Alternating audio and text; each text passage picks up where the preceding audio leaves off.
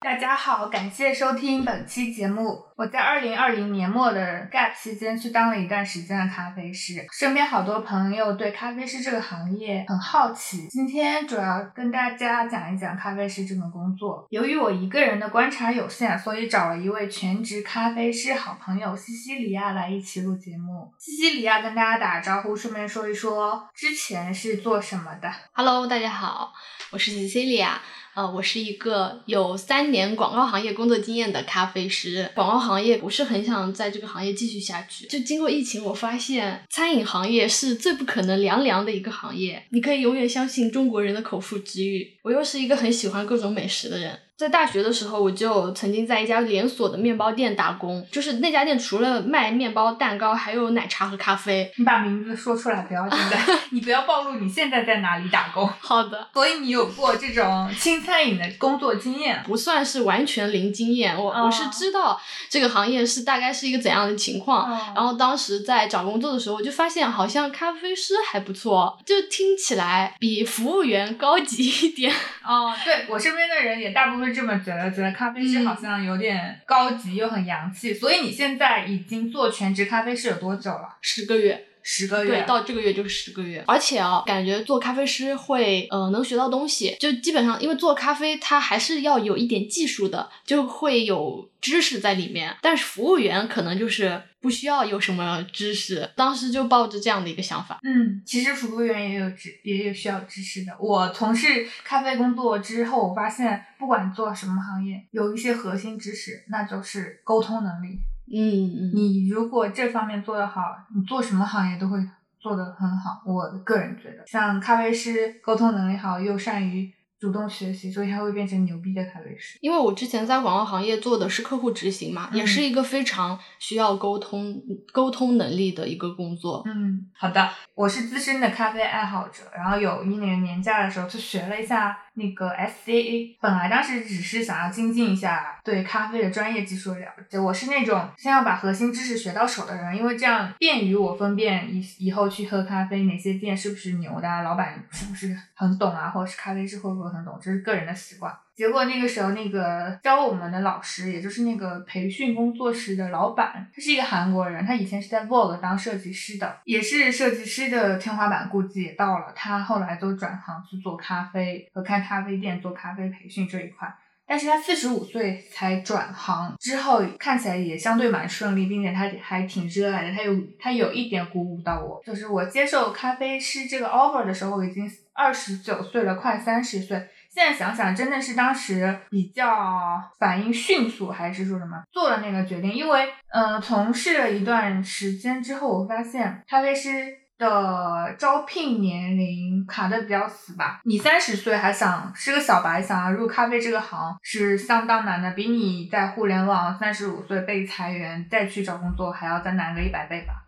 呃，西西里亚现在是在连锁的精品咖啡店打工，就是有好多人不是很知道精品咖啡的概念，以及有些身边有些朋友会觉得连锁咖啡店没有精品咖啡，这是有一点误解的。西西里亚跟大家解释一下精品咖啡的概念。精品咖啡其实就是在国际咖啡协会，也就是刚才 Lola 提到的 SCA 是有官方定义的，但是这个定义我觉得更偏向于原料、原材料方。方面，单一产地的一个呃优质的咖啡豆，然后经过合适的冲煮法，冲煮出一杯好喝的咖啡。当然，这个定义听上去就很模糊，所以其实精品咖啡并不是，并不是一个很明确的定义。就是你如果去搜精品咖啡的话，百度出来，他会跟你讲说是什么特种咖啡、精选咖啡，然后诸如此类的。然后你如果又是走这种考证啊，或者是想要开店的，要看你是准备按照哪一个。各协会的游戏规则走。如果你是按照美国和英国合并起来，虽然有个 SCA，他们有一个他们的鉴定方式，会测出这款豆子大概多少等什么等级。这样一般他们会打分，超过八十分的就会定义成精品咖啡。但是像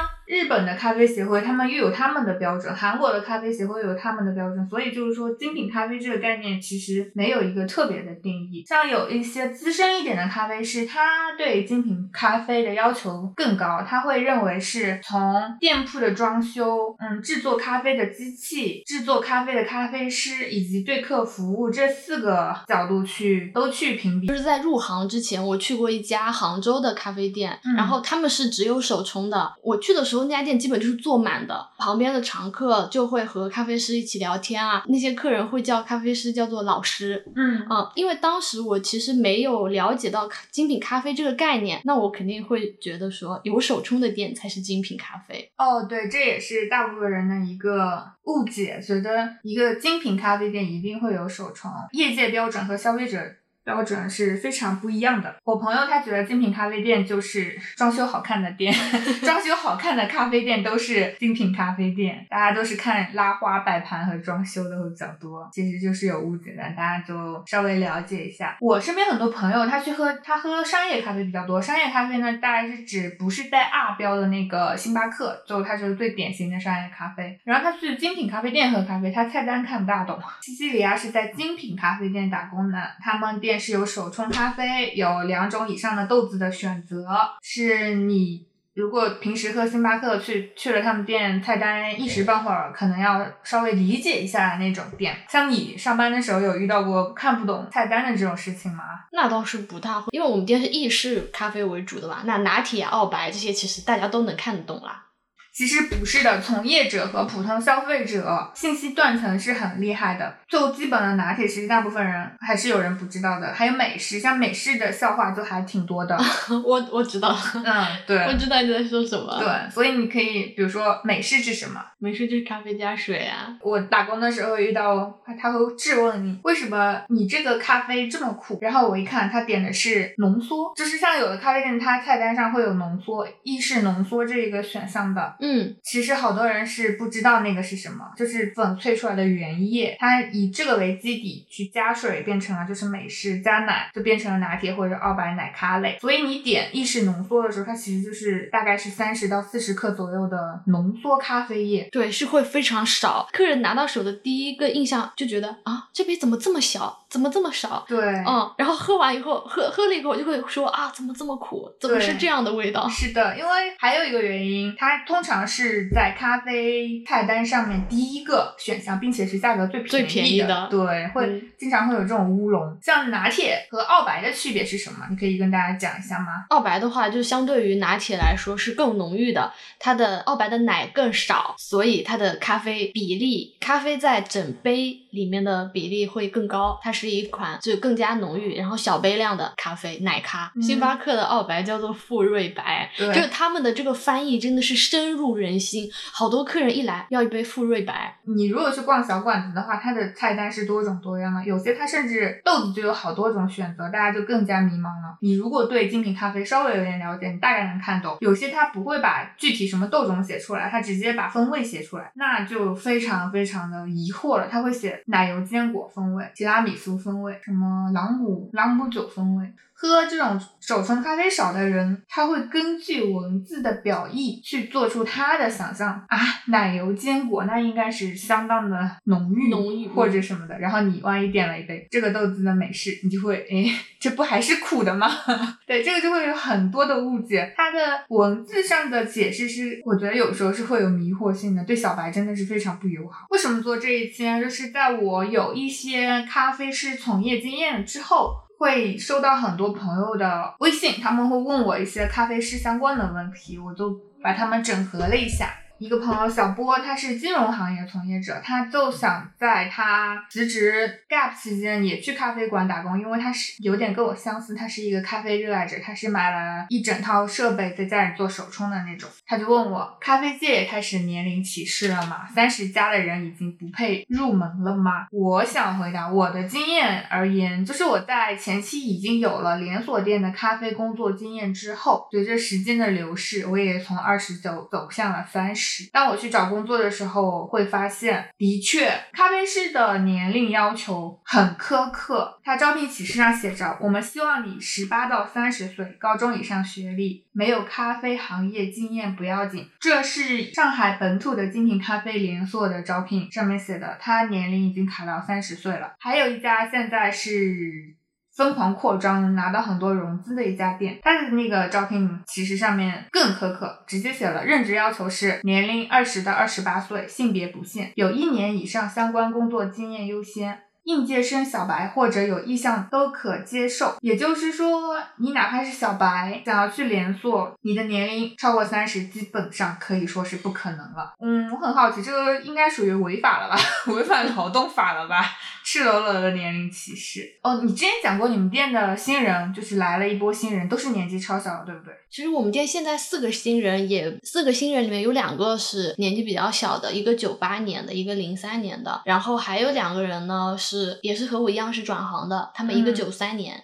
一个九五年，那就是更加证实了嘛，就年龄没有 超过三十岁的，对不对？对，年龄歧视，这就赤裸裸的现实，这也不想逃避和美化了。对，那也是，嗯，毕竟从公司的角度来说，他就是要压榨劳动力啊，那他肯定会想说，你你已经三十岁了，你的身体能不能就承受咖啡店的那种劳动负荷？嗯，对，这个我们稍后再说。为什么呢？为什么他会年龄歧视呢？因为这更涉及到咖啡。是最近在做些什么有关系，然后还有小波其他的问题，比如说没有咖啡经验的小白如何找咖啡工作？招聘网站上好像不要完全没经验的小白。这个首先，你年龄超过三十岁了吗？你这小白，如果你已经超过三十岁了，我就要温馨提醒你，找咖啡工作这个难度就相当大了，不能说百分之百没有可能，只能说是非常困难。如果你满足你还没有到三十岁，然后想要去转行做咖啡师，你可以尝。尝试去大型连锁店投简历，因为他们对他们的流动性很大，以及他们对人工的人员需求比较大，就还小白是很有机会的。然后他们的培训制度又很相对完善一点，所以你是小白，你去了的话，他他能好好的培训你。所以总结就是，没有咖啡经验的小白，如果你还没有到三十岁，真的想想感受一下咖啡师是怎样的体验，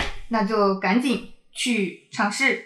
给连锁咖啡店投投简历。对，这里分享一个我自己的经验。我当时找呃咖啡师工作的时候，我是在公众号上看的。我是先关注我自己喜欢的连锁咖啡品牌的公众号，然后在公众号上看他们呃有没有这方面的招聘啊。其实很多都是有的，就是公众号上会有一个呃，比如说给你一个邮箱地址啊，然后你可以直接发简历过去啊，或者是有那种登记的一些呃网页啊，你可以在直接在上面登。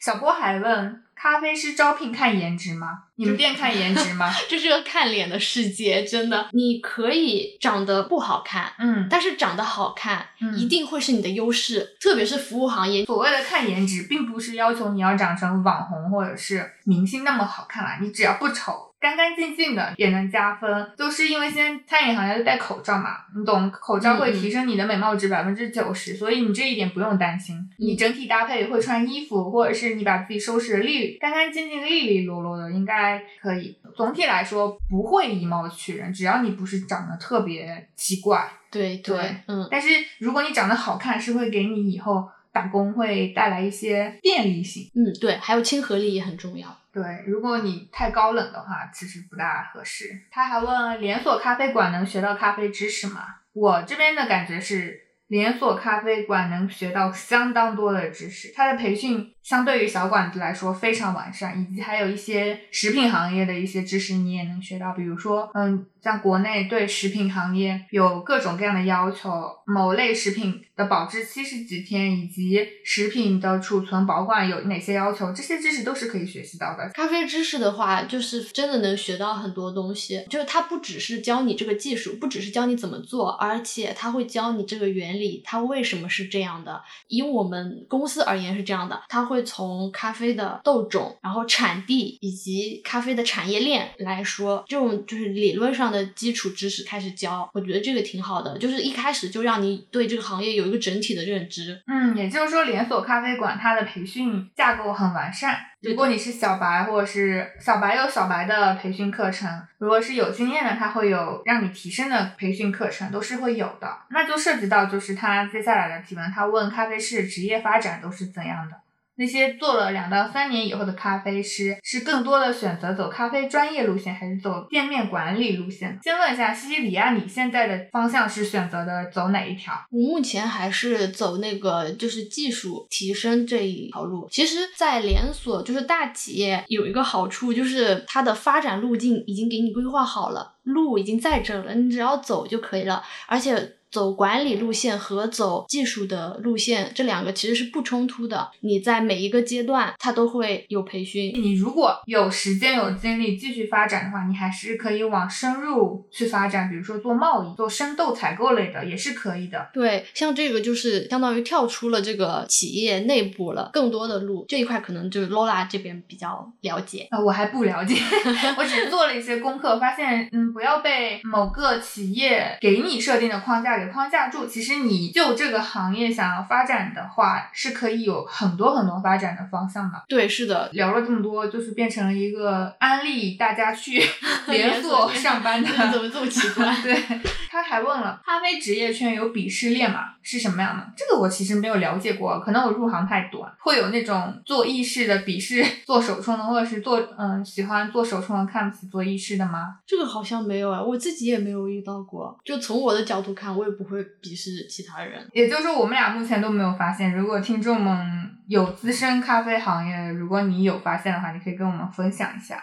然后还有一个朋友，他还少，他他问他比较关心咖啡师的薪资是多少？这个这个就可以很直白的告诉大家，像我一开始幸运的被连锁录取之后，刚去的薪资是五千二，然后这是税前，还要减去五险一金，这个又变成了安利大企业的时间到了，就是它是连锁，它相对正规，它会在试用期就帮你缴纳五险一金。后来我去了小馆子，会发现他们的招聘很 tricky，他们。首先就是那种八小时工作制，可能都不一定能够满足到你，以及他们会想方设法的不帮你交五险一金，这是可能大家都心知肚明或者是怎样的事情吧。你看起来好像他给你开六千块钱，但是他可能需要你去做六休一，做六休一的概念就是上六天班，休息一天。常规的办公室工作基本上是做五休二的性质，就是你工作五天，休息两天。像你做六休一，而且他还不帮你交五险一金，实际。上你的福利是反倒是少的，不过这也是看个人需求。有些人可能因为家庭因素或者是个人因素，他需要到手的现金多一点，他会选择这个。我个人觉得就是，如果你是一个来上海打工的人，你社保是非常重要的，因为你生病的话，他平时不生病，一旦生病，你就会发现社保的重要性了。对我刚入行的时候也是。和 Lola 说的一样，就是四千出头到手这样子。然后现在的话呢，我们除了基础的薪资之外，还有加班工资以及奖金。我现在目前就是我入职十个月，因为和奖金有关，所以每个月呢到手的金额是有浮动的，平均下来就是六千多块这样子。多劳多得，就是你上的班越多，拿的钱就越多，就六千到七千元这个区间。嗯，税后，对的。工作了十个月，那大概是工作多久之后开始？拿到这个数字的呢？三个月吧。好，那也就是前期可能前三个月你可能只能有四千到五千税前的收入。是的。三个月之后的薪资还跟普通普通白打工人 对普通打工人的收入差不多。哦，我拿我之前在广告行业工作的时长来对比一下。嗯，我当时呃住的很远，嗯，是住在，因为我住在浦东嘛。嗯。然后广告行业的话，就是广告公司基本上都是在市中心的地方。嗯。所以我上班就是光通勤时间就要一个多小时，一个半小时。嗯。相当于来回就要三个小时。广告行业是没有加班费这一说的嘛？嗯嗯。是我们公司的制度是，如果你加班超过九点，会有餐补。餐补是多少钱？是二十五块哦，所以就是基本上就相当于没有，就相当于没有。然后最多就是呃再晚一点可以给你报销个打车费这样子。那我现在换了工作，我现在的门店就是工作的门店，离我家的话大概就公交车半个小时，半个多最最多堵堵车堵一点四十五分钟这样就到了。嗯，所以我现在就是花在上班工作的这个时间是还没有之前多。那当时我在广告行业的时候就拿到。到最高的工资，也就是到手八千五这样子。嗯我之前的工作性质是要求我一直要看手机的，嗯我就算是不在工作时间，我也需要关注工作的事情。就如果是哦老板或者是客户有事情要找我，那我那我不可能就是电话一挂，对不对？嗯哦，这就是说到咖啡师和别的工作的那种对比了，这个我们稍后再说。好呀我们就说，我们直接说金钱这个数量，不去横向对比什么时间成本之类的。就是说，你三个月小白刚入行，前三个月可能税前也就四千到五千块钱，在上海，而且咖啡百分之九十以上的咖啡店是不提供食宿的。是的，嗯，你如果住的相对好一点的话，可能这个收入刚刚够你支付房租之类的。然后这两个朋友问的，他都没有问到咖啡师的详细工作内容，这跟我之前入咖啡行一样，就想当然了理解成为咖啡师可能就是制作咖啡的，对不对？就是做咖啡。对，因为你之前有过那种轻餐饮的工作经验，所以你大概是有一点了解了，对吗？对大概知道这种服务行业要做哪些工作。对的，我们可以看一下国内的招聘，上面显示工作内容：制作咖啡，保持吧台环境，备齐各种物料。哎，就是这样哎。你也不知道具体是什么，像有一些写的比较详细一点的，要负责咖啡制作、收银、打包，还有负责门店日常运营工作，负责门店清洁卫生，服从领导工作安排，保持环境整洁，确保餐具等整洁完好。你通过这个，你能想象出你具体要做什么吗？差不多这个也是我现在的工作。完全没有接触过餐饮行业，我是不知道他们具体说的什么。直到我去工作了，我会发现，作为一个咖啡师，首先它是服务行业，它其实是会做咖啡的服务员。服务员需要做的，你都要会做。是的，是的。我第一天去我就懵掉了，为什么呢？因为我要站在那里八小时。你说的那个站这个问题，我之前在 八十五度 C 打工的时候就已经受到过毒打了。当时刚去，每天都脚痛，不知道你会不会？我肯定会，我第一天就已经不想干了。我是被被朋友的脚痛。对，被朋友的鸡汤鼓励着，我才坚持下去。他跟我说，做咖啡师是你的梦想，你好不容易梦想成真了，你可不能 第一天就放弃。我被他鼓励着，我第一天不是因为什么点单要一直在跟客人说话，也不是因为要拖地，因为是呃清洁工作。对清洁工作，是因为我要站那八小时长期站立，你是不能做的。我当时就是脚痛，真的。嗯一开始，但是也就适应了大概两周时间，嗯我就习惯了，嗯甚至就站一天没什么感觉。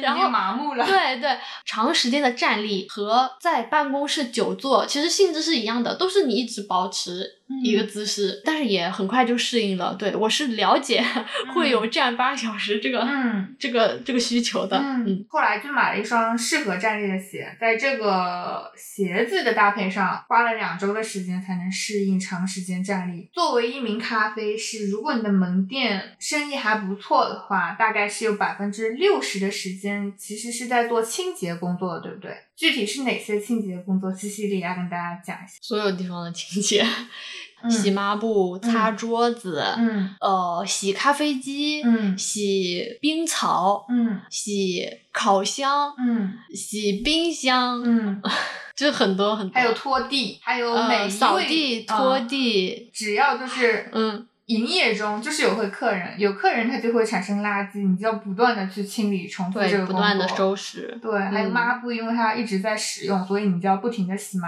布。不停的洗抹布。对，还有，因为我们店是有外摆的位置，还要嗯收拾客人的烟头。尤其如果是那种有马克杯啊、玻璃杯这样的店，你还要不停的洗碗。不停的洗碗，不停的洗杯子。有的客人他就是非常介意糖喝杯这一点，嗯他就说：“你不要给我纸杯，我要陶瓷杯，我要玻璃杯。嗯，嗯，我个人建议大家，如果你要喝的话，你还是，尤其在小馆子，你还是选择外带杯吧，因为有些小馆子它是手洗餐具，甚至连消毒柜都没有。稍微好一点、有钱的店可能会配一个洗碗机，它有高温消毒。对高温嗯消毒。这个在食品安全里是有要求的，你的你不只要有洗碗机，你的嗯洗碗机还需要达到一定的温度，嗯你才能达到、嗯呃消毒的效果。嗯嗯，大家可以去小馆子留意一下，这个都是冷知识了，去留意一下有没有消毒柜，而且它消毒柜真的有没有在用了。还有一个问题你没有提到，倒垃圾，哦尤其上海垃圾分类。太麻烦啦。对，像我之前在连锁店，因为可以到处流浪，就是不同的店都能去一下，发现每个商场的规定不一样。所以你倒垃圾问题很可怕。就实话实说，如果你一直没有做过家务，或者是你没有办法忍受脏乱的环境，就比如说你路过一个垃圾桶，你都要掩着鼻子那种很厌恶的走开的话，这个工作实话实说不适合你，因为你每天产生那么多垃圾，你作为员工是你要去负责的，吃咖啡是要负责的。对，像有的高端商场，它为为了是让他的顾客得到贵族的体验，所以呢，他的垃圾房他会设立在一整栋楼里的地下几层。基本上商场都是这样的。我去过的，我们公司的。开在商场里的门店，嗯基本上都是在地下一个很远的，就是要经过，可能要经过车库，嗯然后才能到达的一个嗯区域。如果是冬天的话，要被因为因为冻对车库，嗯车库就是夏天热，冬天冷，是的，而且像如果是那种那种大型的商场，它的垃圾房就是非常的糟糕。那没办法，因为它是个垃圾房，而且湿垃圾又很恶心。如果跟重餐饮混在一起的话，这个都是你不去工作，你是靠你的想象力又想不出来需要面对的问题。通常可能是因为这种小问题，你就已经受不了。刚刚说了百分之六十的时间在清洁，那剩下的百分之四十都是在做咖啡吗？那肯定不是的，有一部分时间你要搬运货物。西西里亚讲一下你要运什么？这个的话，嗯最重的是奶嘛，哦每天都要用。嗯我们店消耗的奶一天五十瓶吧，哦，我们店的后区又离那个吧台就是咖啡机嗯还挺远的，就搬就是每天搬奶从后面搬到前面，嗯，哦，起码来来你也回回不可能一瓶一瓶的拿。对啊，肯定是十几瓶的拿，对，像咖啡豆来货也很重啊，商十公斤，我们对都是 十公斤一袋。总结一下，就是你要不断的清洗、清洁，还要搬运重物，然后还要去相对比较脏的环境里去倒垃圾。如果是生意好的店，它垃圾产生还挺多的，而且还有一个重点，咖啡渣很重。咖啡渣是很重，对它是湿的嘛。嗯，嗯还吃垃圾。我们都我们都是用小板车，对，现在肯定有一大部分人已经幻灭了，他不想转行了。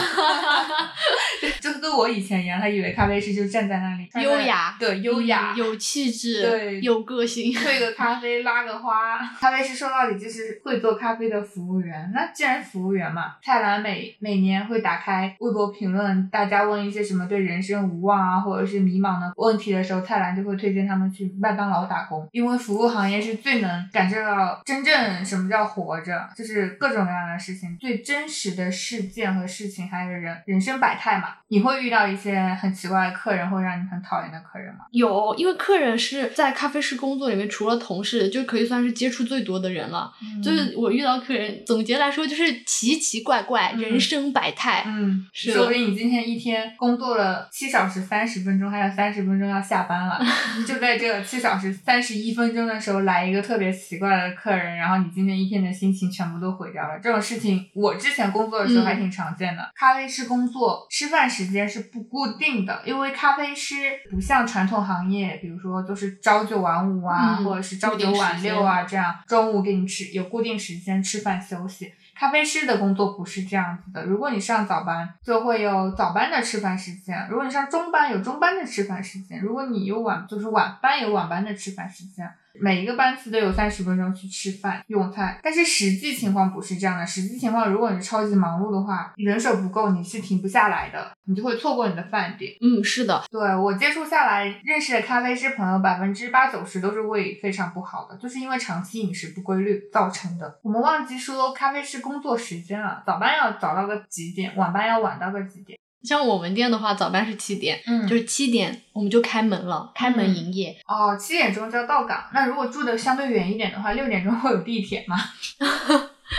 没有，对，但是这个其实就是咖啡店排班还是会比较灵活的，会考虑到你的情况的。如果你碰到一个好的店长，嗯，晚班呢？晚班是到十点，就是因因为我们在商场里面，我们要嗯跟着商场的营业时间走，商场是十点关门，那我们就十点。嗯，也就是说你要做好早起和晚睡的准备。晚睡我觉得大家都能做得到，早起可能不一定了。七点钟要能到岗。我们对咖啡师工作的薪资和工作内容给大家介绍了一些。我们先来分享一下我们从业这么久的一些感受和观察。像我，我本来正式从事咖啡师之前呢，就是咖啡爱好者，每天至少喝两杯的那种。嗯，入行之后呢，其实对我而言并没有劝退，我反而是对咖啡行业更有好奇心了。你呢？我也没有。你也没有被劝退，也就是说你对咖啡还是很热爱。哦，你不，你之前是喝瑞幸的，就是你对咖啡也没有反感。对我其实不算是一个咖啡爱好者，嗯嗯，对咖啡就秉持一种比较客观的态度，嗯也不会说把咖啡神化。嗯嗯，我觉得咖啡客观的讲啊，咖啡就是外国人的豆浆，嗯嗯，对吧？它就是饮料，嗯，就是，但是它又有一个功能性，就是让你集中精力，嗯就是让你睡不着。嗯，其实它对标更多的是茶啦。对对，嗯是的，所以就是其实对这个行业和和这个饮品都没有什么不好的，因为有些行业你一旦入行之后，哇，就真的是祛魅，超级下头那种。下头下头。嗯，这两家互联网 彻底下头。我认识了很多朋友，超级多。我不知道是不是我有社交牛逼症，但是我真的认识了很多朋友。他们有的是同事，有的是顾客。尤其是像二零二零年这个时间段很特别嘛，好多人，比如说从事旅游业的，还有一些模特啊、小演员啊之类的，认识很多各行各业的朋友。我好奇心很强，我又喜欢认识各种各样的人，这可能是 对金钱买不来的，传统行业买不来的。嗯，哦，说到这个，你就会发现，我在还没有对咖啡师这个工作好奇以前，我会去各种各样的馆子，我就那时候就已经发现 T 很多。是的，我 来了我们公司也发现，怎么觉得每一家店都至少有一个 T，是怎么回事？这属于新型的行业，相对年轻的行业，所以相对于传统行业而言，就比较更开放一点，更先进一点。我觉得，是的，是的，主要就是咖啡师这个行业嗯本身从事的，就是从业者也是 gbt 群体，就有很多。平时喝咖啡一天两杯六十块，三六十八一千八，我可以把这个算作我的工资里。我这样一算，咦，我好像好像挣的也没那么少了。省钱了，对，而且你认识的呃咖啡师朋友多了以后，嗯你去别的店你也可以打折有甚至白嫖。对，没错，这就是好处吧，这也是我们阿 Q 精神部分的好处。觉得你特别受益的地方，我觉得就是自己的时间多了很多吧，因为之前也哦对这个展说到过。开讲讲。对，嗯之前也说到过，在广告行业，就是嗯、呃首先通勤时间就很长。嗯有了解的可能知道，广告行业它的上班时间是弹性工作制，嗯就是只往后弹，嗯不往前弹，嗯你懂的。然后、呃，可能上班时间会比较晚，就十点半嗯才上班嘛。但是我在十点半上班的时候，我需要六点多就起床。嗯首先第一个是因为通勤时间长嘛，第二个就是呃，我我化妆的时间也长。嗯非工作时间也是需要关注工作的，嗯这是一点嘛。那现在就感觉自己的时间多了很多，下班之后我可以毫无负担的，嗯背着包就走，嗯然后我也不用再看就是工作信息什么的。嗯，这个是的。我上一份工作，我离职的时候交接都交接了半个月，咖啡师工作结束就结束就行了，你不需要交接任何东西。没错没错，对，而且下了班真的是交流的话，就是基本上没有工作上的问题了。没错。你的大脑可以说是完全放松的状态。如果你在意这个的话，这个可能是钱都买不来的。其实我我挺喜欢咖啡店的工作时间的。比如说早班，他是七点上班嘛，但是你下午三点半你就下班了，然后你就会发现哦，你还有一个下午的时间可以挥霍。我有的时候到家还不到五点呢，我就觉得这样挺好的。坏处的话，感觉就不局限在咖啡行业这个坏处了，比如说。同事同事会有霸凌现象啊，就是老员工欺负新员工啊，或者是有一些不爱分享的同事，你问他一些什么问题，他就会很有抗拒心理，仿佛他跟你讲了之后，你就能立刻取代他一样，这种防御性很强的。还有一些就是受到那个霸凌嘛，就是抱团，就是老员工组个团欺负新员工，或者是。